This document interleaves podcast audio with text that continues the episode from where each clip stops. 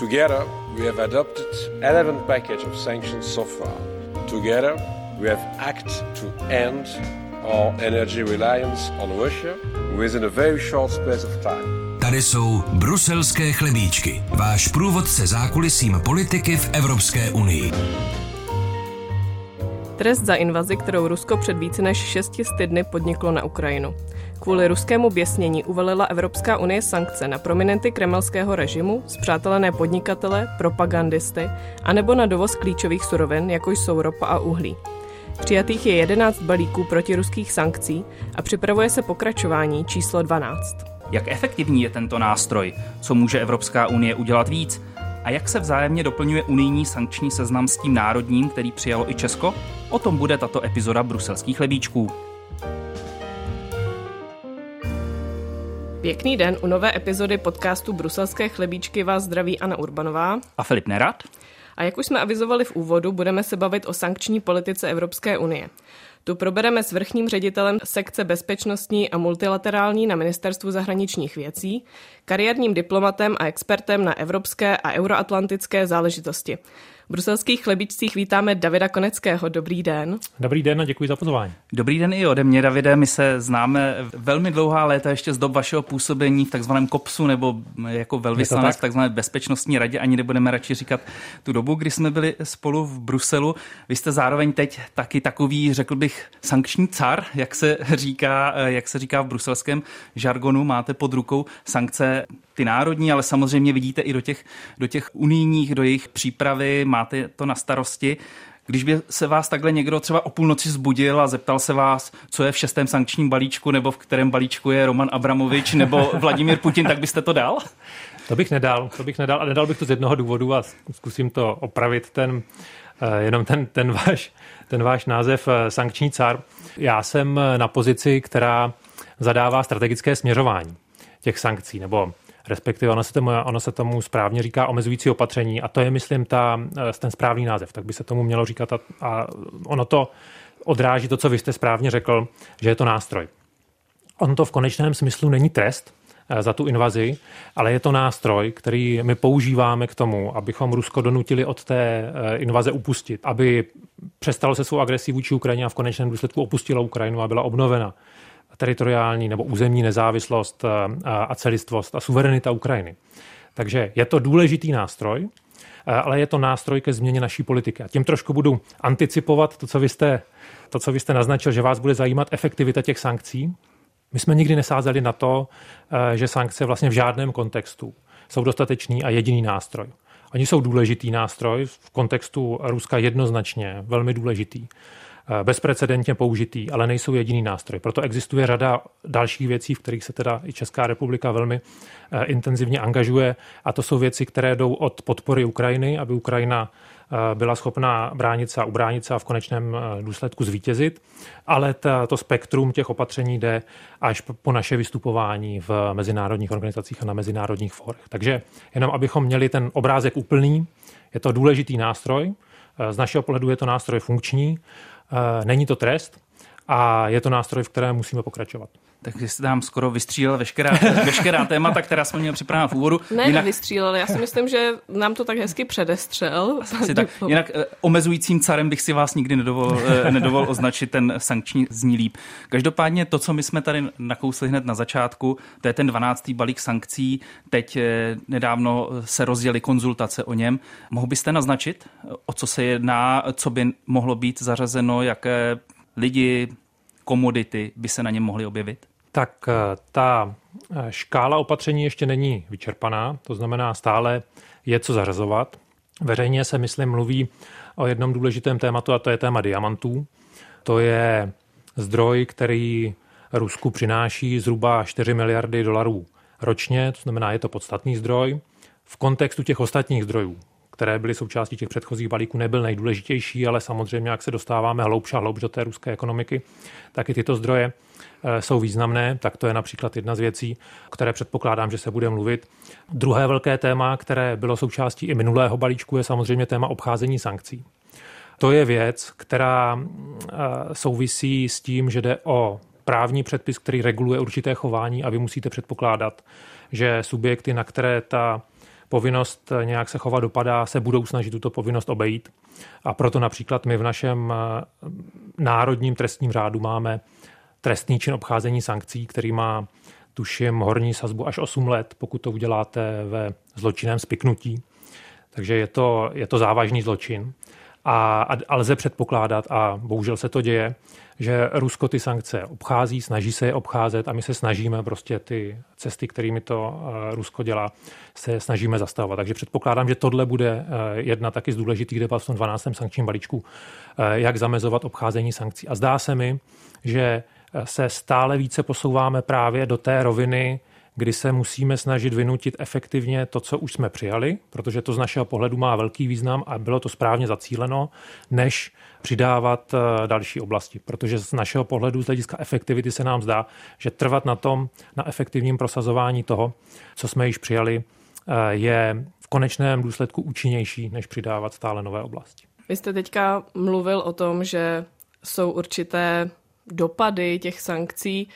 Mluvil jste i o tom, teďka, co je v nějakých oficiálních debatách eh, kolem toho 12. sankčního balíčku. Nemohl byste přece jenom naznačit, co by tam mohlo být, ale ještě se o tom oficiálně nemluví. Tohle nebudu dělat opravdu. Eh, ten důvod je samozřejmě eh, jak profesionální. My profesionální diplomaté se rádi pohybujeme, a vy to víte, Filipe, pohybujeme se v přítmí jednacích sálů a příliš světla na některé věci v konečném důsledku škodí tomu cíli, který sledujeme. To znamená, možná by to bylo zajímavé eh, zmiňovat některá ta témata, ale myslím si, že by to nebylo správné protože by to v konečném důsledku mohlo nabourat, nabourat to, to úsilí. Takže není to moje zlá vůle, ale je to moje přesvědčení, že o některých věcech se zkrátka nemám mluvit do té doby, než jsou přijaty. Ale my jsme to zkusit museli. A ty další kroky trošku předestřeli i europoslanci, kteří se o tom bavili teď v uplynulých dnech, kdy kromě těch vámi zmíněných diamantů, tak se tam rozebíralo i třeba působení Rosatomu nebo obecně nějaká energetická síť, kterou Rusko rozprostřelo po Evropě, tak třeba i tady ty segmenty se na těch diplomatických jednáních zmiňují a, a může to být právě jeden z těch směrů. K tomu bych řekl dvě věci. Ta první je, a nás to vlastně těší, že ta omezující opatření nebo sankce nebo ty sankční návrhy získávají stále větší pozornost a stále více subjektů se snaží navrhovat opatření, které z jejich pohledu by mohly být eh, efektivním sankčním opatřením vůči Rusku. Dělají to i Ukrajinci sami, ale dělá to řada eh, různých neziskových eh, organizací, což si myslím, že, že je vlastně jako velmi silný signál, a je to i signál Rusku, že tohle je věc, která je zkrátka důležitá. Není to jenom tak, že to tlačí prostě pár administrativ nebo pár expertů, ale že je to věc, která jde napříč společnosti. To je z našeho pohledu velmi významné a v konečném důsledku to posiluje ten sankční dopad. Ta druhá věc, eh, samozřejmě řada těch věcí eh, může dávat smysl například ekonomicky nebo svým dopadem eh, na Rusko.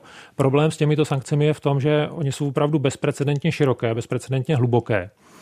A v konečném důsledku se na nich ukazuje, jak moc byla Evropa provázaná s Ruskem. A tahle ta provázanost ta v konečném důsledku působí proti nám a znemožňuje nám některé kroky provést rychle nebo tak rychle, jak bych, abychom si sami přáli. A jsem si vědom toho, že můžeme být za to objektem kritiky, a myslím, že oprávněné kritiky. Nicméně z našeho pohledu provést některá opatření sankční příliš brzo by znamenalo poškodit naši vlastní ekonomiku způsobem, která by třeba v konečném důsledku mohla znamenat, že už potom nebudeme schopni podporovat Ukrajinu. To znamená, ta mince má vždycky dvě strany. Ta jedna z nich je dopad na to Rusko a dopad na nás. A v některých segmentech bohužel ten dopad, eh, zvlášť v energetickém sektoru, je natolik významný a není možné ho nahradit nějakými jinými opatřeními rychle, že zkrátka buď potřebujeme přechodná období, a vy asi víte, že Česká republika jedno přechodné období má na ruskou ropu, která je dopravovaná potrubním systémem. Ropovodem družba? Ano, samozřejmě, ale s tím, že ropovod TAL, který má být záložní ropovod, eh, navyšujeme jeho kapacitu, ta, ten, ta cesta k navýšení kapacity se, nebo víme a ta práce na tom probíhá.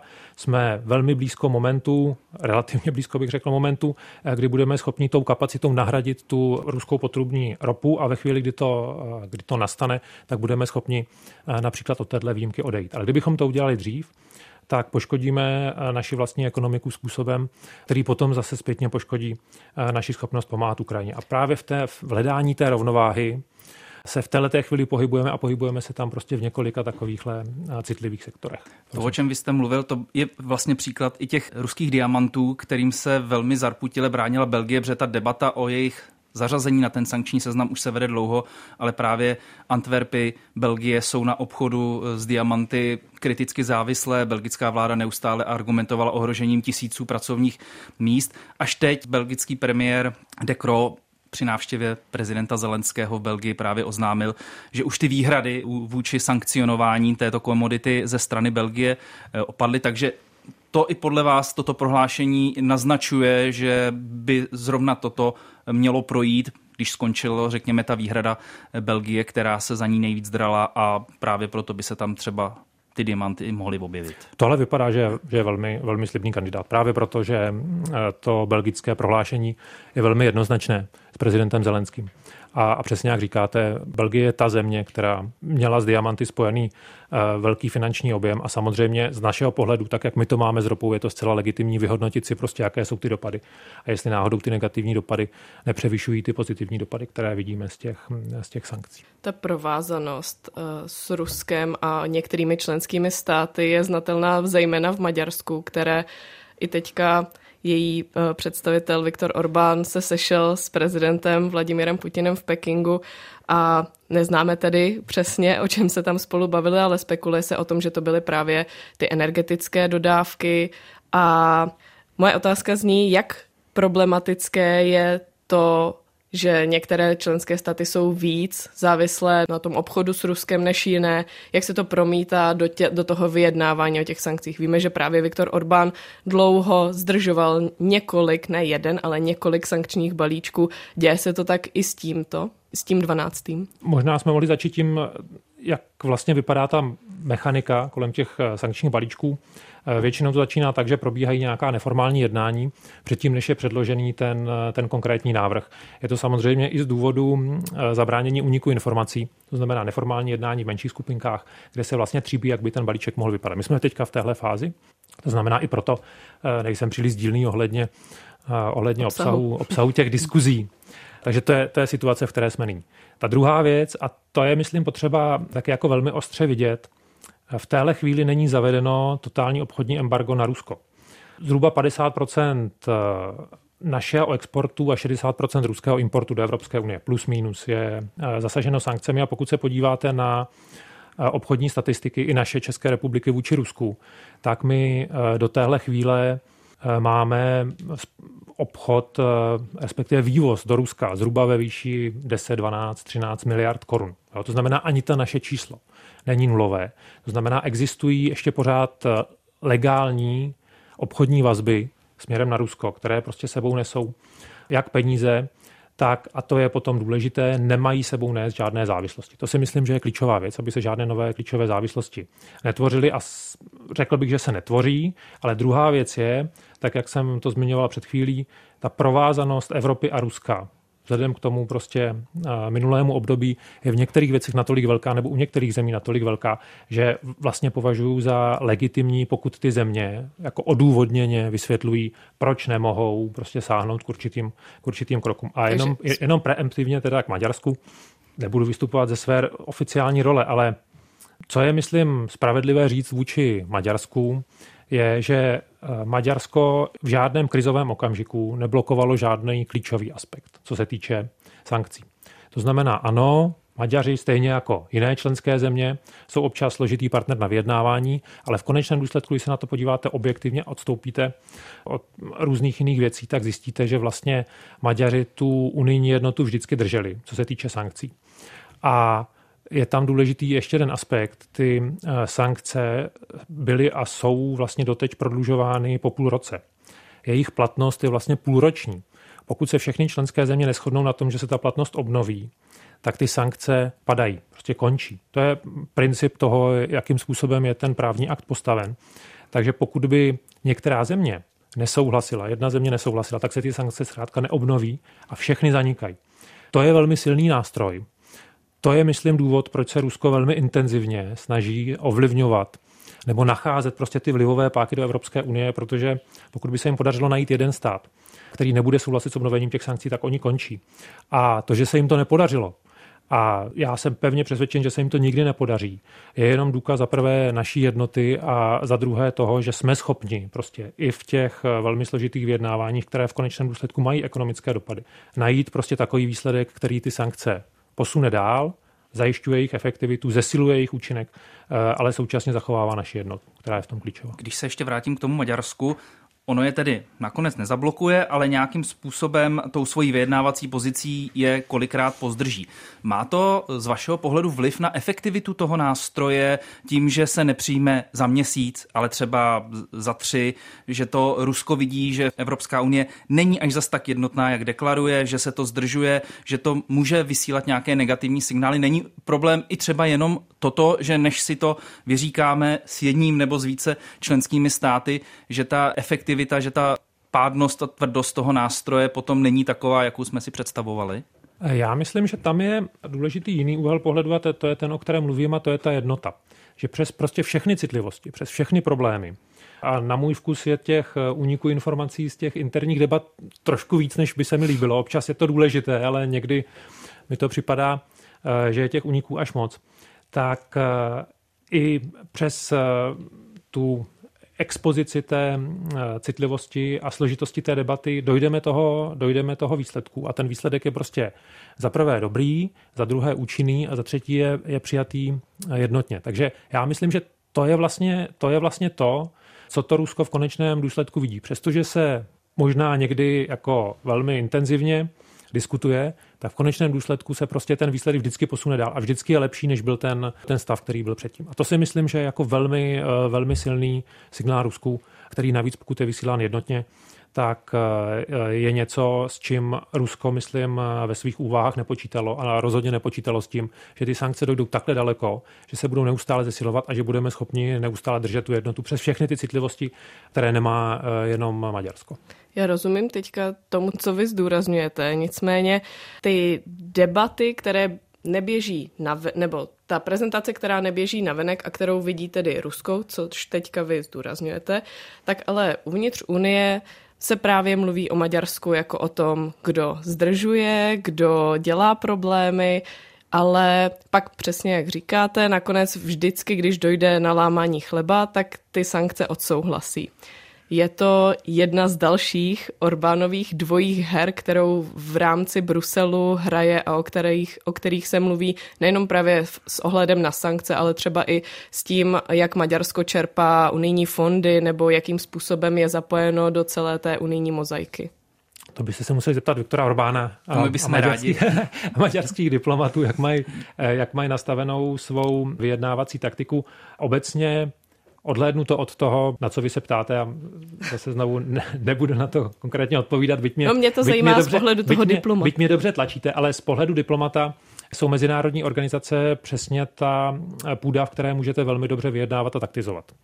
To znamená, řada věcí, která se děje, a Evropská unie, pardon, ještě se vrátím se na začátek, Evropská unie je natolik široká a disponuje tolika vyjednávacími poli, že pokud eh, se dobře naučíte tu, tu metodu, to znamená, dobře se naučíte pohybovat se v Bruselu a opravdu jako začnete vnímat, že Brusel jste vy a že ten Brusel vlastně formujete, tak se vám potom daří velmi dobře právě používat propojování různých for nebo vyjednávání nebo prostě někomu něco pustíte a on vám s něčím pomůže. Tak eh, je, je to vlastně jako vysoká diplomatická škola. To znamená jako fakt, že někdo propojuje určité věci, že prostě se vyjednává něco za něco, je běžná věc na mezinárodních forech, na multilaterálních forech. Takhle to prostě je a je to, je, je to samozřejmě neúčinnější diplomatická taktika. Má to samozřejmě e, nějakou mez, e, za kterou když jdete, tak už přestáváte být důvěryhodný partner a vypadáte jako vyděrač. A teď znova, nekomentuju, nekomentuju Maďarsko, museli bychom vést tu debatu úplně e, jiným způsobem. Ale Taktika jako taková, to znamená propojování věcí, je zcela běžný diplomatický nástroj. A my to samozřejmě používáme také.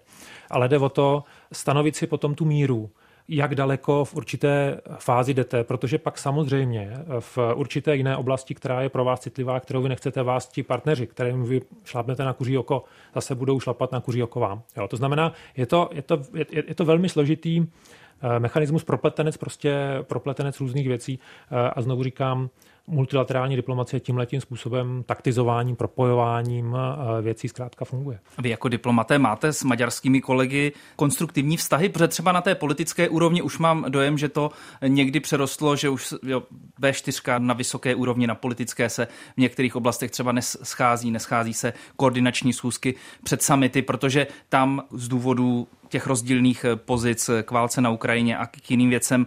To souznění už není takové, jaké bývalo v minulosti. Jak je to na té diplomatické úrovni? Když vidíte maďarského kolegu, řeknete si, ježiš, zase Maďar, budou problémy, nebo je to stále konstruktivní partner, který vyjednává, nebo sabotuje, blokuje jednání. Je to, jak, jak, jak to funguje na té, na té vaší úrovni té vysoké diplomaci? Já, když řeknu svou konkrétní úroveň, tak eh, my jako diplomaté procházíme takzvanou rotací to víte, prostě my se jako mění se prostě naše místa, mění se místa našeho působení a já jsem měl tu čest na své úrovni spolupracovat asi se čtyřmi nebo pěti maďarskými kolegy, vždy jsme měli velmi konstruktivní, korektní vztahy. Vždycky to trošku závisí na osobnosti toho člověka, jak moc s ním navážete takový ten jako kontakt, který je jiný, než jenom ten, že si zavoláte a potřebujete něco vysvětlit nebo chcete něčemu porozumět a od toho partnera požadujete to vysvětlení. Přechod do takové té jako lidské roviny, že se bavíte o věcech společného zájmu, tak to vám samozřejmě s někým jde líp, s někým jde hůř. Myslím, že jako u maďarských kolegů bych v tom nedělal žádnou výjimku. A já jsem zrovna člověk, který má s maďarskými kolegy poměrně intenzivní kontakty, protože tím, jak se pohybuju v Evropské unii, tak tam je taková specifická rovina, to se jmenuje rovina politických ředitelů. A to je vlastně takový okruh 27 lidí, kteří jsou vlastně ve velmi úzkém kontaktu a jako řadu věcí spolu, spolu konzultují. A řekl bych, že s maďarským kolegou máme, máme velmi, velmi korektní vztahy. Posloucháte Bruselské chlebíčky, průvodce kuchyní evropské politiky. Pojďme kousek dál od Maďarska a překročme i unijní hranice. Mm. Jak už jste naznačoval v tom 12. balíčku, by mohlo být i jakési snaha zamezit obcházení sankcí skrz třetí země, říká se tomu druhotné sankcionování, a zamezit tomu, aby rusové zboží, které chtějí posílat do Evropy, tak aby ho neposílali přímo těm unijním státům, ale aby to šlo přes partnery, přes Turecko, země střední Asie nebo přes Čínu. Tady třeba zmiňme i českou stopu, kdy do Česka se dostávají technologie z Kazachstánu, se kterým v posledních měsících vzrůstá ten mezivládní obchod, nebo ten uh, Mezi, spíš mezistátní. Mezistátní obchod, pardon. Tak jakým způsobem se tady to dá zamezit? Má vůbec Evropská unie nějaké nástroje na to, jak to sledovat? Mm-hmm, ano, má, od 11. balíčku má nový nástroj, a já se zase ještě, když se k němu dostanu, tak se vrátím zase na úplný začátek, jak, jak jsem říkal, že ty sankce jsou bezprecedentně široké a bezprecedentně hluboké. To byl samozřejmě problém nejen pro nás jako diplomaty a vůbec lidi ve státní správě postihnout ty možnosti dopadu těch sankcí, ve chvíli, kdy se, při, kdy se přijímali, to znamená nějakou analýzu těch sankcí. Bylo to pro nás velmi náročné, bylo to pro nás vlastně do velké míry nové a bylo to velmi intenzivní a stále je to velmi intenzivní. Tak to samé působí na té druhé rovině ve chvíli, kdy ty sankce přijmete, tak vlastně všichni, kteří tady eh, v Čechách pracují na kontrole exportu, což jsou například tajné služby, může to být policie, která může vyšetřovat obcházení sankcí, mohou to být celníci, kteří prostě se s tím konečném důsledku setkávají na celnicích při, eh, při přechodu hranic. Tak eh, tihleti lidi byli vlastně jako zasaženi jako množstvím nových seznamů a nových povinností, které se vykonávají ve vztahu k těm k těm produktům, který, které nedělali. To znamená, jedna věc je vůbec schopnost toho systému ty sankce správným způsobem uplatnit a odkontrolovat to, co má a nebo nemá přejít eh, území České republiky. Tak to je jedna věc. Ten, ten rozsah je opravdu velmi široký. Ta druhá věc je, že to spektrum těch sankcí je opravdu natolik široké, že pokud bychom chtěli kontrolovat úplně všechno, co přichází českou hranici a kontrolovat každou jednotlivou položku, která jde kamkoliv do světa a analyzovat u ní, jestli náhodou nedojde k obcházení sankcí, je třeba z českého pohledu naprosto nerealistické, protože my bychom museli zastavit veškerý náš obchod a museli bychom najmout pravděpodobně tisíce až desetitisíce lidí, kteří by to, který by to dělali. Prostě ne, jako ten, ta, jako tohle to se nedá zajistit. To znamená, teď se jde cestou, a takhle je to v celé Evropské unii, to znamená, teď se jde cestou, že platí to, že určité eh, položky se nesmí exportovat do Ruska a pokud je tam někdo exportuje přes třetí země, tak jde obcházení sankcí, je to trestný čin. To znamená, má to být vyšetřováno, má to být postiženo. K tomu musíte mít údaje. Současně ale víme, že je rozdíl mezi tím, když někdo obchází sankce tím, že vezme mikročip, který se používá v řízené střele a pašuje ho do Ruska přes nějakou třetí zemi a mezi tím, když například, když to velmi zjednoduším, vezme pračku, jejíž vývoz je zakázán do Ruska a pašuje ji přes třetí zemi. Ten dopad je samozřejmě diametrálně odlišný. A když se podíváte na ty omezené schopnosti, tak vy jako chcete primárně jít po těch eh, zbraňových záležitostech a, a, a, té pračce až ve chvíli, kdy máte tyhle ty zbraňové věci podchycené a, a vyřešené. To znamená, musíte prioritizovat to, co se snažíte odsledovat, aby nedocházelo obcházení sankcí. V Evropské unii dochází, a to je v koordinaci s mezinárodními partnery, dochází k sepisování seznamu, jmenuje se to takzvaný Eh, seznam eh, vysokoprioritních produktů. To je veřejný seznam, Evropská komise zveřejňuje na svém webu. Eh, a je to seznam, který, se, který podle našich údajů, které, které máme, a jsou to údaje, které poskytují i Ukrajinci a pocházejí, jsou to i údaje z bojiště, tak jsou to konkrétní kategorie zboží, které je potřeba velmi intenzivně sledovat a zabraňovat jejich obcházení. A takže to je jedna věc. Víme, na co se máme přesně koukat, hlavně ve vztahu ke třetím zemím. A pak samozřejmě mluvíme eh, s těmi třetími zeměmi, eh, aby k obcházení těch unijních sankcí nedokázal, nedocházelo. Nejsme na tom jako američani, kteří mají ten právní režim postavený jinak a oni to, mohou, oni to mohou právně vyžadovat od těch třetích zemí. My to v téhle fázi od nich právně vyžadovat nemůžeme, ale existuje specifická osoba v Evropské komisi, která je pověřená právě dialogem se třetími zeměmi. To je ten nově jmenovaný vyslanec pro vymáhání sankcí. Ano, O'Sullivan, který už eh, několik měsíců působí, mluví s těmi vytipovanými zeměmi, právě s těmi, u kterých je vidět, že velmi narůstá bezprecedentním způsobem prostě dovoz Evropské unie, způsobem, který není úplně vysvětlitelný diversifikací exportu, mohl by být, ale nemusí nutně. On mluví s těmi zeměmi a upozorňuje na, ty, eh, na rizika obcházení sankcí a v jedenáctém sankčním balíčku, aby to prostě nebyla pouze eh, jenom eh, retorické cvičení, to znamená, když s těmi zeměmi mluvíme, tak ten jedenáctý sankční balíček obsahuje takový mechanismus, který je možno v několika krocích dostat až k tomu, že pokud se k tomu země EU rozhodnou, tak vývoz určitého zboží do jakékoliv třetí země, nebo do konkrétní třetí země, ne jakékoliv, ale pokud to bude ta specifická země, tak bude zakázán a nebude dovolen. To je vlastně nástroj eh, velmi silný, který by řekl, vzhledem k tomu, že máme podezření, že do téhle země eh, odchází zboží, které tam nezůstává, ale proudí přes Rusko, přijmeme sankce a do téhle země nikomu nesmí tohleto zboží odejít. To je samozřejmě velmi, eh, je to bezprecedentní krok, Evropská unie tohle to nikdy neudělala. Je to možnost a myslím, že v konečném důsledku to Davidovi O'Sullivanovi pomáhá pokud mluví s těmi zeměmi a říká jim, že opravdu nechceme, aby z těch eh, jejich zemí odcházelo zboží přes různé papírové firmy prostě přímo do Ruska. Ale někteří bych chtěli jít ještě dál a na té eh, debatě evropských poslanců, kterou tady už Ana zmiňovala, tam padaly i návrhy od europoslanců. Uvalme sankce na země, které právě umožní obcházení těchto sankcí. Je Renders, eh, eurokomisař pro spravedlnost, tam zmiňoval, že by měl vzniknout jakýsi seznam lidí, kteří umožňují obcházet tyto sankce. Je to něco z vašeho pohledu, co by pomohlo? Je to vůbec průchozí? Je to reálné? Fungovalo by to a nezhoršilo by to naopak vztahy eh, Evropské unie s těmi třetími zeměmi až No, v téhle, v téhle chvíli už to ten eh, sankční mechanismus umožňuje. To znamená, vy nemusíte cílit pouze na osoby v Rusku nebo nemusíte cílit pouze na prostředníky, ale můžete cílit i na osoby, které právě napomáhají obcházení sankcí. A několik takových, většinou jsou to firmy, už se na seznamu, na unijním seznamu objevilo. To znamená, není to novinka. A ten sankční seznam to umožňuje. Z diplomatického hlediska je to samozřejmě nižší kalibr, než pokud se zaměříte na zemi jako takovou. Pokud máte velmi jako důvěryhodné informace o tom, že určitá firma nebo určitá osoba napomáhá obcházení sankcí a zařadíte na sankční seznam, tak to nutně neznamená, že se dostáváte do střetu s tou zemí jako takovou. Dokážete diplomatickými kanály vysvětlit, proč jste to udělali. Ale ten poslední krok, o kterém jsem mluvil já, který ten 11. sankční balíček umožňuje, to znamená zařadit určitou položku pro určitou zemi na totální zákaz, to znamená nesmí se vyvážet.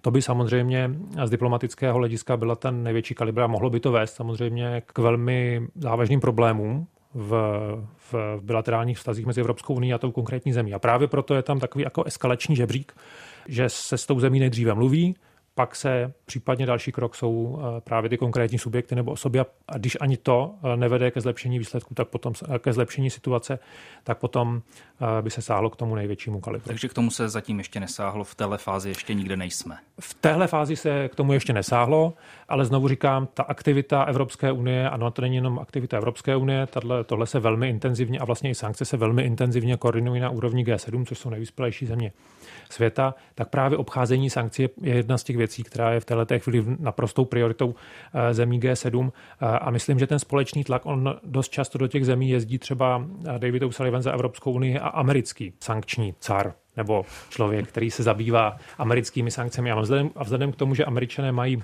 exteritorialitu, to znamená, že ten jejich nástroj, ta síla toho nástroje je mnohem silnější jako z principu, než je ta naše, tak vlastně tyhle ty společné návštěvy mají velmi dobré výsledky z toho, co my slyšíme z těch informací v Evropě. Čili ten, ta motivace těch třetích zemí je tam teď eh, v té fázi, že se snažíme o to přimět je spolupracovat na tom, že my tady máme určité sankce zavedené na nějaké subjekty a vidíme, že u vás ten obchod nějaký probíhá taky, koukněte se na to, zaměřte se na to, my s vámi chceme spolupracovat, ale nějaká vymahatelnost vůči té konkrétní zemi tam tedy zatím není a je to tedy pouze soustředěno na ty subjekty. Ano, přesně tak, ale současně, a tak jak jsem říkal, to nás zase vrací, na úplný začátek té debaty, to znamená, sankce jsou nástroj. A my s řadou těch zemí, s kterými mluvíme, máme velmi důležité jiné nástroje. To znamená pro většinu těch zemí, se kterými mluvíme, Evropská unie je pravděpodobně největší obchodní a investiční partner. Nebo je to poskytovatel rozvojové, poskytovatel pomoci. rozvojové pomoci, nebo je to poskytovatel technologií například, jo? nebo jsme hodně důležitý pro akademickou spolupráci, vědeckou spolupráci. To znamená, není to tak, že když tam přijede David O'Sullivan do té země a začne vysvětlovat, proč je problém, že vidíme čísla statistická, která by mohla naznačovat, že přes tu zemi proudí zakázané zboží eh, do Ruska, tak on tam samozřejmě přijíždí jako zástupce Evropské unie. Nepřijíždí tam jako zástupce sankcí Evropské unie a nemá v ruce jenom ten papír. Je za ním prostě mnohem širší spektrum nástrojů a ty země eh, s ním samozřejmě tímhle tím způsobem jednají. To znamená, on je vyslanec Evropské unie, který prostě potřebuje něco, co ta Evropská unie potřebuje za důležité. Chceme s nimi jednat jako partneři, nechceme, aby poškozovali naši politiku a současně s nimi chceme v řadě věcí spolupracovat, ale samozřejmě pokud budou poškozovat to, co my považujeme za naprosto klíčovou záležitost pro naši bezpečnost, tak to musí mít potom dopad na naše bilaterální vztahy. Takže je to opravdová diplomacie. Není to Není to mechanika, není to tak prostě eh, má dát ti dál, prostě tady bylo 10, teď je tam 100, je to špatně, musíte to snížit na 10, pokud nesnížíte, eh, dostanete se na sankce, tečka, mm. končíme. Jo, ten, ten, to, to pole je opravdu jako mnohem širší a právě třeba spolupráce Evropy s Amerikou v této oblasti je opravdu jako velmi efektivně funguje. Byť takže, je to mimo mediální pozornost. Takže třeba ta páka na, řekněme, rozvojovější země, které čerpají právě rozvojovou pomoc z Evropské unie, říct jim, pokud vy nebudete spolupracovat, můžete o ní přijít. Je to, to, je, to je silný nástroj, jak přimět k nějaké kooperaci takovéhle země. To je silný nástroj a Evropská unie do téhle debaty přichází už eh, poučená, protože vlastně tahle ta celá debata ohledně našich, našeho vlivu na třetí země, se kterými podstatným způsobem spolupracujeme, ať už obchodně nebo v rozvojové pomoci, tak začala kolem migrační krize. To byl přesně ten moment, kdy evropská země si uvědomila, že když se bavíme o repatriacích migrantů, kterým byl odmítnut azyl a ty země, které odmítali přijmout ty eh, své vlastní eh, občany, tak si Evropská unie uvědomila, že potřebujeme s těmi zeměmi mluvit trošku jinak, než jenom nevzali byste si ty své občany zpátky a začala mapovat prostě, jakým způsobem můžeme využít všechny svoje nástroje k tomu, abychom těm zemím řekli, tohle je pro nás důležité, vy to udělejte a když to uděláte, tak prostě eh, můžeme spolupracovat, protože do téhle chvíle jsme u vás investovali x miliard a máme obchod v této výši a jsme opravdu váš velmi důležitý partner. A pokud, eh, pokud tenhle ten problém bude dál trvat, tak to bude mít eh, dopad na naše vztahy. To je vlastně modus operandi, kterým Evropská unie začala mnohem intenzivněji fungovat kolem migrační krize. To znamená, do téhle té situace jdeme vlastně uh, už jako poučení a víme, například uh, probíhá řada takzvaných mapovacích cvičení, to znamená, Evropská unie mapuje, co dělá Evropská unie, co dělají členské státy a ze všech těch čísel uh, vychází, že kumulativně Evropa a členské státy ve většině zemí jsou naprosto dominantní hráč. Ale ten, zatím se, ten, zatím se tahle ta váha, nebo ta potenciální váha netransformuje nebo neposouvá do eh, opravdu reálného vlivu, to znamená, že bychom byli vnímaní jako, jako Evropa jako velmoc například, což je v této chvíli jeden z cílů, ke kterému směřuje eh, Evropa v kontextu ukrajinské krize. Posloucháte Bruselské chlebíčky, průvodce kuchyní evropské politiky. Najdete je také na webu plus.rozhlas.cz, v aplikaci Můj rozhlas a v dalších podcastových aplikacích. Pojďme teď tu debatu vztáhnout zase zpátky do Česka, uh-huh. protože Česko má jako jedna z několika zemí v Evropské unii i národní sankční seznam. Vy jste spolupracoval na jeho vzniku nebo pomáhal jste ho připravovat. Jaká jsou ta jeho specifika? Protože už jsme naznačili, že pakliže má členský stát nějaký národní sankční seznam, takže se liší tím, kolik lidí třeba tam zapisuje, jakým způsobem a ty mechanismy výběru jsou, jsou odlišné, tak jestli byste je mohl přiblížit. Já to přiblížím. V našem případě ty mechanismy výběru nejsou odlišné, jsou zcela kompatibilní s unijním sankčním režimem a je to tak záměrně konstruováno. Když se vrátím na úplný začátek eh, debaty o národním sankčním režimu, tak u něj se velmi intenzivně angažoval tehdy z poslanecké sněmovny nyní pan ministr Lipavský. A celá ta debata o národním sankčním zákonu byla orientovaná na porušování lidských práv a konkrétně na Magnického zákon. To znamená, to je, to je zákon, který v první eh, fázi trestá osoby odpovědné eh, za smrt pana Magnického, ale v další fázi prostě to měly být jakékoliv lidskoprávní porušování kdekoliv na světě. Tohle byl vlastně ten jako první moment, jo, že potřebujeme nějaký zákon, protože eh, hodnotové základy naší zahraniční politiky vyžadují nové nástroje, kterými bychom se profilovali ve světě a tenhle ten nástroj nám chyběl. To byla ta motivace, proč vlastně začala celá debata o, o národním sankčním zákoně. Eh, vypadalo to, že to bude poměrně složitá debata, protože je to nový zákon, to znamená s novým zákonem je vždycky spojený takový hodně složitý legislativní proces. Ale po tom, co eh, v únoru minulého roku eh, Rusové zautočili vůči Ukrajině, tak se ten proces vlastně velmi zrychlil, protože bylo velké očekávání politické a řekl bych i společenské v tom, že Česká republika má mít prostě nějaký svůj vlastní nástroj, v té situaci prostě dá najevo, kde stojí a že opravdu reálně něco udělá či ruským subjektům. Ten zákon byl přijat z mého pohledu bezprecedentně rychle a to mělo samozřejmě i potom eh, vliv na nás jako na ministerstvo zahraničí, protože my jsme v něm ústřední osoba a museli jsme si postavit eh, schopnost kolem toho, eh, podle toho zákona sankcionovat a sankcionovat způsobem, který jsme úplně nepředpokládali, protože znovu říkám, jsme do té doby to vypadalo, že se bude sankcionovat lidskoprávně, což vyžaduje například jiné důkazy, než pokud hledáte osoby, které jsou spojeny s podporou ruské agrese vůči Ukrajině. A ta konstrukce toho zákona je vlastně velmi jednoduchá tom zákoně, když se do něj podíváte, on je relativně krátký a v tom zákoně nikde nenajdete důvody, pro které se ty osoby dostávají na ten sankční seznam. V tom zákoně to není. Aby to bylo variabilnější. Ne, aby to bylo variabilnější, eh, je to proto, že naším konečným cílem je ty osoby vždycky dostat na unijní sankční seznam, protože pak je to 27 členských zemí, které eh, ty sankce uvalují. Není to jenom Česká republika. To znamená, dopad těch sankcí je mnohem silnější. To znamená, my jsme od začátku chtěli, aby to bylo kompatibilní s unijním sankčním režimem, abychom ve chvíli, kdy se rozhodneme, že toho člověka dáme na národní sankční seznam, a k tomu musí být splněné určité podmínky, a my ty osoby vždycky nebudeme dávat na národní sankční seznam, ale budeme je navrhovat do Evropské unie. A pokud tam například neprojdou do nějaké doby, tak můžeme zvažovat, že je dáme na náš národní sankční seznam. To znamená, není to tak, že ta cesta je národní seznam a unijní seznam. Tohle je možnost jenom v případě, že hrozí velké prodlení, co se týče například zmrazování majetku ale můžeme jít rovnou do Evropské unie. To znamená, v takovém případě se vlastně fakt, že u nás eh, schvaluje ty, ty osoby, které mají, na sankční, mají být zapsány na sankční seznam vláda, tak eh, to vlastně nebude komunikováno veřejně protože my tu věc budeme komunikovat do Evropské unie. To znamená, jako část, část té aktivity vlastně nebude vůbec viditelná, eh, ale bude důležitá a pak eh, materializuje se až ve chvíli, kdy bude ta osoba nebo ty osoby zapsané eh, na unijní sankční seznam. To znamená, ten důvod, proč je to postaveno a je to postaveno bez těch parametrů, je ten, že my chceme mít kompatibilitu s Evropskou unii a my, my ta jména z toho národního seznamu vždycky navrhujeme do Evropské unie. Tak je postavený ten zákon. A pokud ten mechanismus bude fungovat tak jak, tak, jak my říkáme, tak vlastně v konečném důsledku na tom národním sankčním seznamu, i když tam teďka máme šest men, by neměl být nikdo.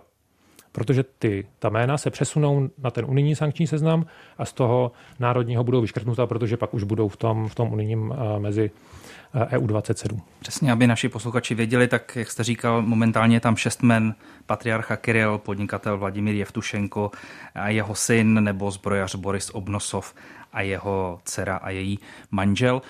Když jsme se tady bavili o tom, eh, o tom 12. balíčku, jsou to třeba jména, které my prosazujeme, aby se tam dostali na, na rozšíření těch personifikovaných eh, sankcí, na kterým bude zmrazen v Evropské unii majetek a bude jim sem zakázáno cestování. Je to to, co my se teď snažíme dostat, je právě z toho národního sankčního seznamu na ten evropský rozšířený, který teď, eh, o kterém se teď jedná? Je to naše povinnost, to znamená, my to v každém případě děláme a udělali jsme to. Těch příslušných případech, v kterých to má být uděláno. A ano, snažíme se dostat ty lidi na sankční seznam EU, protože to je.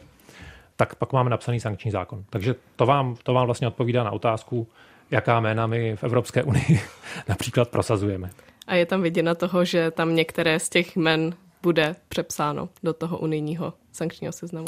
My na tom pracujeme, aby tam ta jména přepsána byla. Ale znovu říkám, je to rozhodnutí 27 eh, členských zemí eh, Evropské unie a tohleto rozhodnutí my nedokážeme předvídat. Vůbec té zkušenosti dosavadní tady ta prostupnost těch národních seznamů, protože řekněme si, že nejsme jediní. Podobné národní sankční seznamy mají francouzi, nizozemci, lotyši, estonci. V Polsku je, myslím, něco podobného, i když tam to mají daleko rozšířenější a větší, tam to asi funguje trochu na jiných principech.